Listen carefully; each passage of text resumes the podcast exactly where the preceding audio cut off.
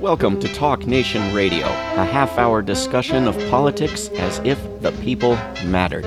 I'm David Swanson.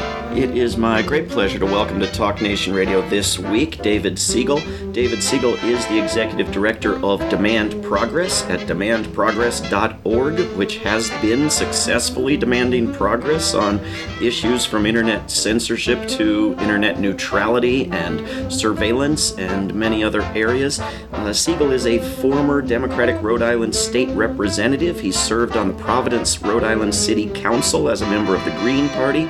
He was eight years as an elected official and he oversaw passage of legislation promoting economic justice, renewable energy, open space, banking reform, affordable housing, LGBT rights, criminal justice reform, and on and on. He ran, it's a few years ago now, in the Democratic primary for Rhode Island's first congressional seat, uh, and he had a great deal of support. David Segal, thank you very much for coming on Talk Nation Radio. Thanks for having me. Glad to be back. I think I was last on during that congressional race. Uh, may, maybe you were. Maybe that was another show I had. In in Okay. any in any case, it's uh, it's great to have you on here, and uh, we have been working together a bit on some things over the years. And uh, one of those things that you've been instrumental in organizing a big coalition around just lately uh, is around the Patriot Act. And there's a, a big new website at sunsetthepatriotact.com. Uh, what does that mean, and what is what is happening right now? So let me preface by saying it, it's it's an obscenely complicated situation. I mean, the, the essential principles are very simple ones. Um, relate back to fundamental rights that almost all Americans are concerned with. We think that the government should not be able to spy on people unless it has a narrow suspicion that they've done something wrong. Um, but it's an issue that's very technically complex, um, and the state of play of the Congress and the various positioning of different blocks of uh, lawmakers and activism organizations um, is is quite varied. But what's happening uh, this week and next is that there is an attempt by the establishment to reauthorize certain provisions of the Patriot Act, which, when the Patriot Act was first passed, were understood to be the most controversial, or among the most controversial of its provisions. And the one that is uh, most germane and most people will have um, people have the highest familiar with is Section 215, which is the authority that the NSA exploits to collect information about uh, the vast majority of Americans' phone calls. Um, not the particular content of those calls, but who's calling whom, uh, you know, from where, when, and so on. The so-called metadata they use to create a mapping of connections and can actually exploit to paint a pretty narrow picture of how we live our lives. Uh, should we be believing that that is all they're gathering is the metadata? Um, well, there are other. So there's a wide array of different justifications that uh, they they claim for the various programs they operate under. And no, they are collecting more than just metadata. Um, but it's under the Section 215 program that they are capturing the metadata, as we understand it, and they lean on other language to legitimize their collection of uh, the actual content of Americans' communications. So, so that particular excuse, uh, legitimate or, or justifiable or not, uh, goes away on June 1st if Congress just does nothing? Uh, yes, um, or it at least forces the NSA to go off and develop a new justification for doing the same thing.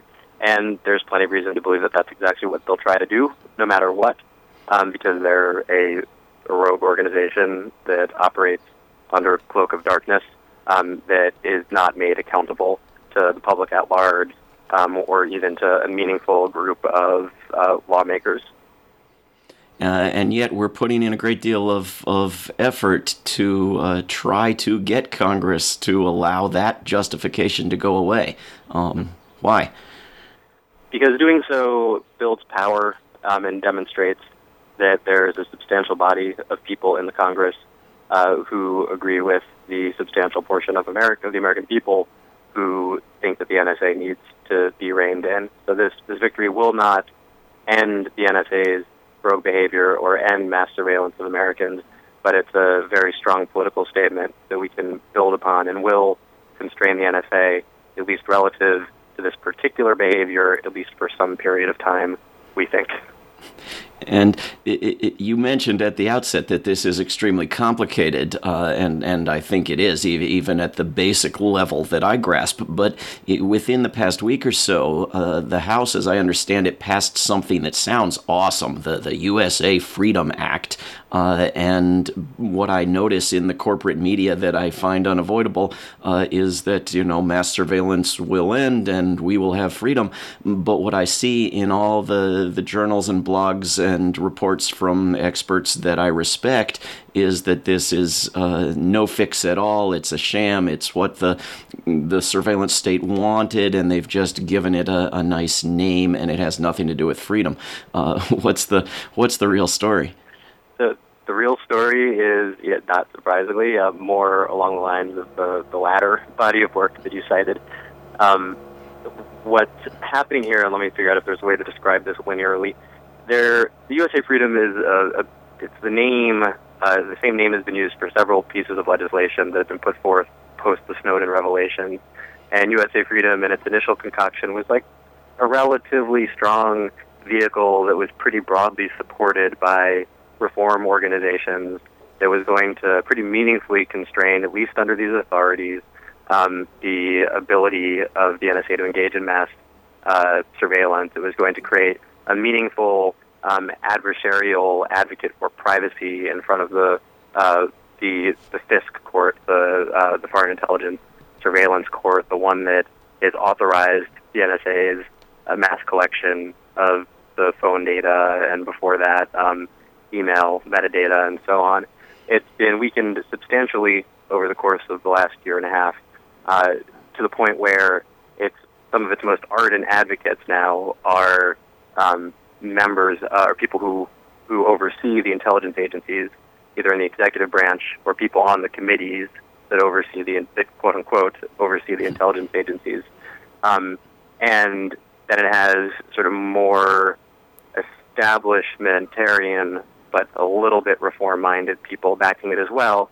It passed on a vote of I think the numbers were 338 to 88 last week, and you, if you were to read the New York Times is reporting on, you would think that means, oh my God, 338 people have seen the light and uh, agree with Edward Snowden that we need drastic reform to these programs, and it justifies the risks that Snowden took and the sacrifices that he's made, and there are only 88 fascists left in the Congress. Uh, woohoo! But in fact, the 88 who voted against the bill are, I think, literally down to a T. I think all 88 of them, from the analysis I've done, are people who voted against it because it doesn't go far enough. And we wish that there had been more of them because we think it's important for it to be clear to the public that this bill is not a is, is not a reversal of the NSA's rogue behavior, will not end mass surveillance um, on Americans, um, and because having more people vote against it would make it even more clear to the powers that be that they can't weaken this bill even further, um, and they surely can't get a straight reauthorization of the Patriot Act authorities passed through the Congress. But we're in this sort of in between state now where some number of people clearly agree with us. We have allies in the House who are helping organize alongside us uh, to try to make sure that the reform doesn't get weakened to, and who are willing to push for additional reform no matter what happens in this circumstance. Um, but we might not have quite enough of them to, to rule the day and actually prevent the reauthorization of these authorities. So this is this is not done, right? This goes to the Senate, maybe back to the House. Uh, people should still be going to sunsetthepatriotact.com and adding their voice by email and phone call. Yeah, absolutely. The Senate's going to be voting uh, most likely later this week. Um, though it's hard to figure out how they're going to fit it in because we have the Mitch McConnell, who's now the new majority leader in the Senate, is going to try to compel a what, what's called a you know, people are calling a clean reauthorization. There's nothing clean about it, or a straight reauthorization of those Patriot Act provisions to just extend them essentially unchanged for some period of time. Could be shorter, could be longer. Um, but there are others who are going to filibuster or say they're going to filibuster any attempt to do that. And the authorities expire on June 1st next week is Memorial Day weekend, and the Senate's supposed to be out of session. Um, so there's really not much time uh, left to maneuver on this. Um, so somehow they're going to try to, even under this threat of filibuster, which would extend the process quite a bit, ram through this Patriot Act reauthorization, and then the House would have to pass the same thing in order for it to actually vest. So it's it's sort of uh, just a muddled mess um, on the Senate side. But the you know, one thing that will surely not hurt and will hopefully help is if people go to sunsetthepatriotact.com and email their members of Congress and call their senators and tell them to force a sunset of the expiring Patriot Act provisions. So, so let's say we, we win this. Uh, they can't get their act together between the two houses and the two parties, and the and the provisions uh, run out. Or let's say we come back uh, four more tries in four years from now or eight years from now. We we we finally win this. Uh, it sounds like it's not the final step in your vision of reforming the NSA. If they can be predicted to operate in secrecy, to come up with a new bogus justification for what they're doing when exposed. Uh, I mean, what is the next? Step and the next step, and what is the ultimate goal? Is it is it abolition of of, of something like the NSA, or is there a, a good part within the NSA? Um, it, I think that we, we we need at least a complete reformulation of the agency. I mean, it's reasonable for there to be or uh, agencies that that look towards people who are actually considering engaging in crime because when, whom we know to whom we legitimately suspect of uh, being in the act of trying to perpetrate some harm against uh, innocent people, um, it makes sense for there to be an agency that tries to, to disrupt those things. Um, but this is this is not that agency, and it's uh, it's always seized far more power um, than uh, just those those narrow and justifiable ones. Um, what we need in this moment is some sort of ongoing, meaningful oversight of their operations. Um, we also need a, a a vetting of all that they've done in the post 9/11 era. A lot of people are talking about um, the need for something that resembles the church committee or the, the Pike committee, uh, which actually worked than the church committee did in the 70s, um, to illuminate the totality of the abuses and hold people who perpetrated them to account, um, and to restructure the oversight of the NSA in a way that actually um, is adversarial and, and, interrogates their programs and ensures that they're uh, constrained down to the point where they're doing just what they really need to do to protect the American people without violating our constitutional rights. Um, and that's going to require, require ongoing agitation for many, many years to come are we ever to achieve such a thing. But I wonder why the Department of Justice isn't that agency. Why there has to be this additional thing called the NSA, which seems quasi-military and run by a by a, a naval officer, and uh, and I saw him just uh, this week declaring that the NSA might meet cyber warfare with actual warfare. Uh, you know, illegally threatening war on the world. Uh, I mean, is isn't that a bit out of control? And is it is it really appropriate that such an agency have that kind of power? At, at, at this point, I mean, the NSA should not be trusted with much power at all. I mean, I think that in an ideal world, the DOJ would uh, have meaningful oversight and willingness to prosecute abuses by the NSA. Um, but there is something to the, the concept of checks and balances, and it makes sense for there to be legislative oversight of the NSA as well, because under most circumstances, you know, the DOJ and the NSA will be run by people who were appointed by the same person, by whoever happens to be the president in that moment. Um, but we we need uh, adversarial scrutiny of the acts they're undertaking. I think the legislative branch is where that's most appropriately situated, but it needs to happen in some form um, in which the people who are afforded those oversight powers aren't completely captured by the agencies or by the contractors who work for those agencies, and that's what we have today. And we have the, the Senate and House Intelligence Committees. The people who end up on those intelligence committees, with a couple of exceptions, are generally people who've demonstrated their fealty to the military-industrial complex over the course of their career, um, and somebody who's made a point of, uh, over the course of their time in office, being a critic of those agencies um, is quite unlikely to end up having any oversight authority over them. And we need to figure out some structural way to change all of that.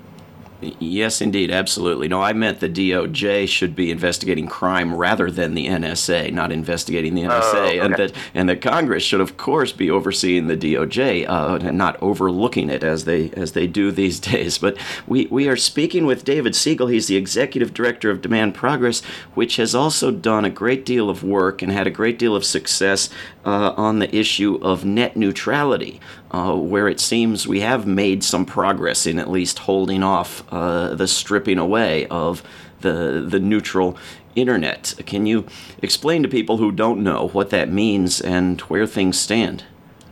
Sure. So the essential concept, also a, a technically complicated one, um, is that the internet service providers, uh, the, the Comcast, Verizon of the world, the people who afford you your, your internet service, uh, have essentially monopoly control over the provision of that service um, in most communities and have the technical ability to differentiate the way in which you receive content. They can speed up content that they like, uh, make it easier for you to access that, and they can slow down your access to content that they don't like or block your access to it, an extreme example, um, completely outright. And there are any number of reasons why they might want to speed up content or slow content down content that they would probably want to speed up um, would be, for instance, content that they own.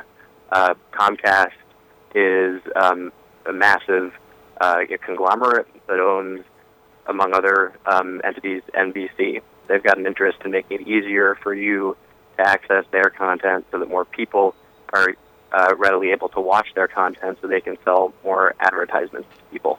Um, they might also want to slow down content that well, their competitors' content, or they might want to slow down content that somehow affronts them from a political standpoint.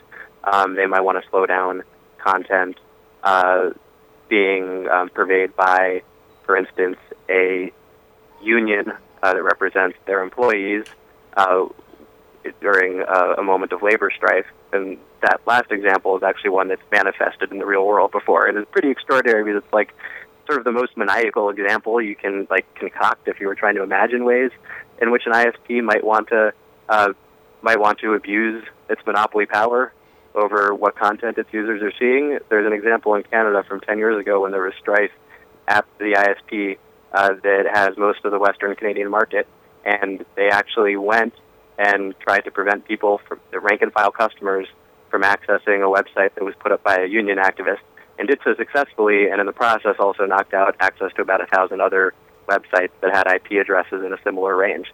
So these are not, you know, theoretical like prospective abuses. These are sorts of abuses that we know that ISPs have engaged in um, and seek to engage in, and would be engaging in to a greater and greater extent uh, were the behavior made legal and were it normalized. Yeah, Comcast has been trouble uh, for years and years, even in its current level of, of power. You know, we had uh, this website afterdowningstreet.org, and they started blocking any email that included mention of that website. And we finally figured that out and asked why. And they said, oh, well, we, we were getting complaints about spam, and we knew they were fake complaints, but still our subcontractor wouldn't talk to our contractor, and, uh, you know, nothing we can do about it. Sorry, you can't. Sorry. I actually didn't know. I didn't know that story. Is that that was reported on at the time?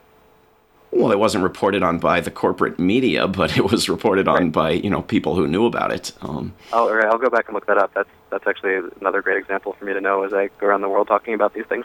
Well, you know, the thing was, you took you took a great deal of time to figure out what was going on, why nobody was getting our email. Well, it's because they were Comcast customers, you know, and well, then why can't they get it? Well, you know, so they never notify you of such things, and when you figure it out, they they don't fix it. So uh, there is a problem with the level of power and monopoly that these that these companies have right now in terms of what gets to you through the internet. But uh, taking what would taking away net neutrality do exactly? What would it? How would it look different to your typical user of the internet? Um, so you would find that certain sites whose content you like was being slowed down to the point where it was really annoying for you to access that content anymore, and so where you might be dissuaded from doing so in a way that doesn't really relate back to you know, political um, to political context, but more of just a, a consumer rights, um, like economic consideration. Um, Netflix was being slowed down; access to it was being throttled uh, over the course of last summer, extraordinarily after this net neutrality proceeding had already begun, um, which is just amazing. It was terrible from a from a PR uh, standpoint for um, Comcast to have engaged in, um, but it became substantially more difficult for Netflix for customers to, to view Netflix content uh, because Netflix was refusing to be shaken down for fees. Um, the ISP Net Netflix because it, it has so much, it requires so much bandwidth, and it, there's such a great volume of, of traffic, will connect directly into um, the ISP's servers. So they'll they'll there'll be a direct connection uh, at, at what's called an interconnection point um, between Comcast's own own line and the what's called last mile line, the line that uh, Comcast runs um, from. Sorry to, to rewind and try to explain technical a technical concept that I, I didn't understand too thoroughly until a couple years ago. But the internet backbone um, is the layer that moves content uh, in broad volume across the whole country, and then uh, in particular jurisdictions, particular cities or counties, you have what's understood what's called the last mile provider, uh, a Comcast or whomever that connects the internet backbone to individual customers. And at that interconnection point between the backbone and the last mile ISP, um, the IS that, that's where the ISP's monopoly begins. And so it's at that point where they're able to start extracting tolls from content providers. So the ISPs want Netflix and the other backbone providers to pay them fees for the right to even connect into their networks, which is ridiculous on a number of levels, um, particularly because the only reason that anybody cares about who Comcast is is because they're trying to access content that's moving along that backbone. Right? Comcast would be nothing if it didn't accept content from the backbone, from Netflix and so on. So Comcast tried to start shaking down Netflix for those fees. Netflix refused. Comcast started slowing down their content. So it was harder for people to, to view Netflix. Most people aren't used to their internet being disrupted in this way, so their initial assumption is to think there's something wrong with Netflix. Um, and Netflix uh, could only bear this for so long and eventually agreed to pay some undisclosed amount in fees to Comcast, and then Comcast fed their service back up. So you would be living in a world in which that would happen on some semi-regular basis. The website would be slow for some reason that wasn't apparent to you for some period of time, um, and then uh, the provider of that content would perhaps choose to pay a fee um, so as to alleviate the immediate shakedown. Eventually, those costs um, would fall back on the consumers to bear. Uh, in other circumstances, you would see, things like the, the disruption of political content that we were both referencing earlier. It'd be harder for you to access websites that provide any sort of heterodox information uh, that offended the mainstream, and then particularly any information that offended uh, the ISPs that have control over how you access information, and other other things too. Um, like you might start seeing the ISPs uh, demand that in order to um, service PayPal, uh, they would be given two cents off of any PayPal transaction uh, because there would be nothing preventing them from doing so, and PayPal would have no option but to use the services of those ISPs.